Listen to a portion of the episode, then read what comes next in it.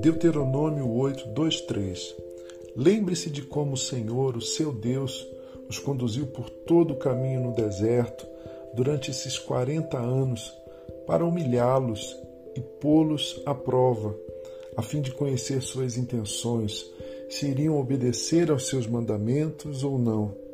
Assim, ele os humilhou e os deixou passar fome, mas depois os sustentou com maná, que nem vocês nem os seus antepassados conheciam, para mostrar-lhes que nem só de pão viverá o homem, mas de toda a palavra que procede da boca do Senhor.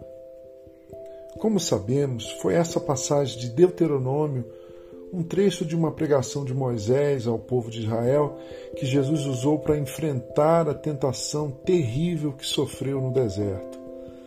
O diabo, meus irmãos e minhas irmãs, vendo que Jesus estava com fome, depois de mais um mês de jejum, o diabo lhe diz: Se você é o filho de Deus, mande essa pedra que se transforme em pão. Ah, Jesus respondeu: Está escrito: nem só de pão viverá o homem, mas de toda palavra que procede da boca de Deus. Jesus literalmente cita essa passagem de Deuteronômio, capítulo 8, verso 2 e 3. Palavra de Moisés, palavra de Deus através das palavras de Moisés. Meus queridos, o que Deus fala, o que Deus diz, sustenta e mantém a nossa vida. A coisa mais essencial à nossa vida não é o alimento físico, representado pelo pão, esse tão singelo, tão apreciado, tão antigo alimento. A coisa mais essencial à nossa vida não é o pão, é a palavra de Deus. O alimento material, orgânico, pode nutrir e nutre a nossa vida biológica, metabólica, fisiológica, mas nada pode fazer em termos de nutrição emocional ou espiritual. Nada. Enquanto essa ficha não cai, nós não estaremos vivendo de verdade, não viveremos de verdade em plenitude, mas estaremos apenas sobrevivendo. O pão material não pode nos alimentar emocionalmente, espiritualmente. O tentador, o nosso inimigo, provoca Jesus e ele quer que Jesus prove a sua identidade.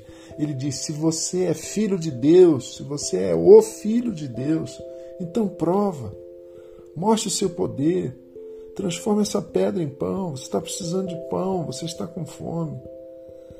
É claro que aquele que criou o tempo, o espaço e a matéria, aquele que criou o universo, poderia automaticamente, instantaneamente alterar a composição molecular daquela pedra e transformá-la em pão.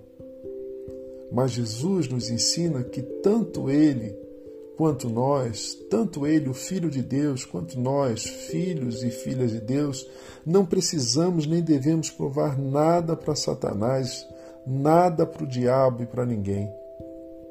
Somos filhos de Deus e pronto. Aleluia, aleluia.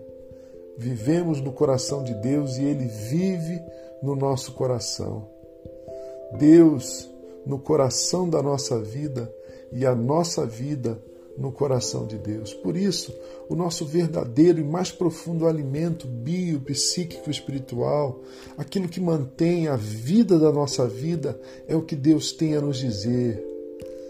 O Deus que nos criou, meus queridos, minhas queridas, o Deus que nos fez, fala.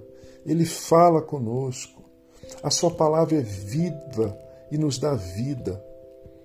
É assim em todas as instâncias do nosso ser familiar, conjugal, profissional, financeiro, físico, psicológico, intelectual, nos nossos relacionamentos interações sociais, em todas e para todas as áreas da nossa vida, a palavra de Deus nos alimenta de sentido, de esperança, de paz, de alegria.